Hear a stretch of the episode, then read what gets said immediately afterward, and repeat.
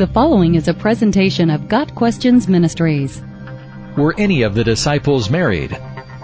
We know for certain that Peter was married because he had a mother-in-law. Matthew 8 verse 14.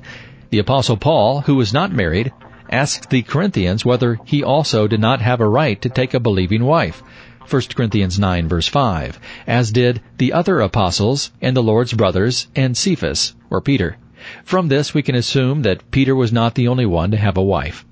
From the fact that some of the disciples were married, we can conclude that it is right for ministers to marry, and that the Roman Catholic doctrine of the celibacy of the clergy is contrary to apostolic example.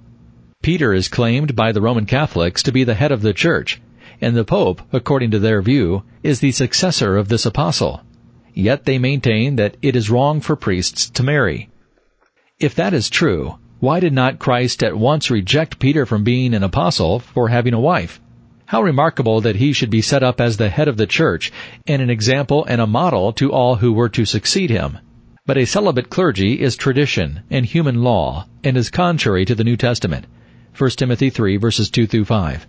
That Peter having a wife was no objection to his being an apostle is clear, and marriage has been expressly declared to be honorable in all, with no exception made for the clergy. Hebrews 13 verse 4.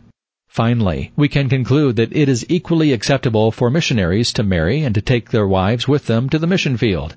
The apostles were missionaries and spent their lives in pagan nations as missionaries do now. We should also note that there are still people like Paul who can do more good without being married. There are circumstances like his where it is advisable not to marry.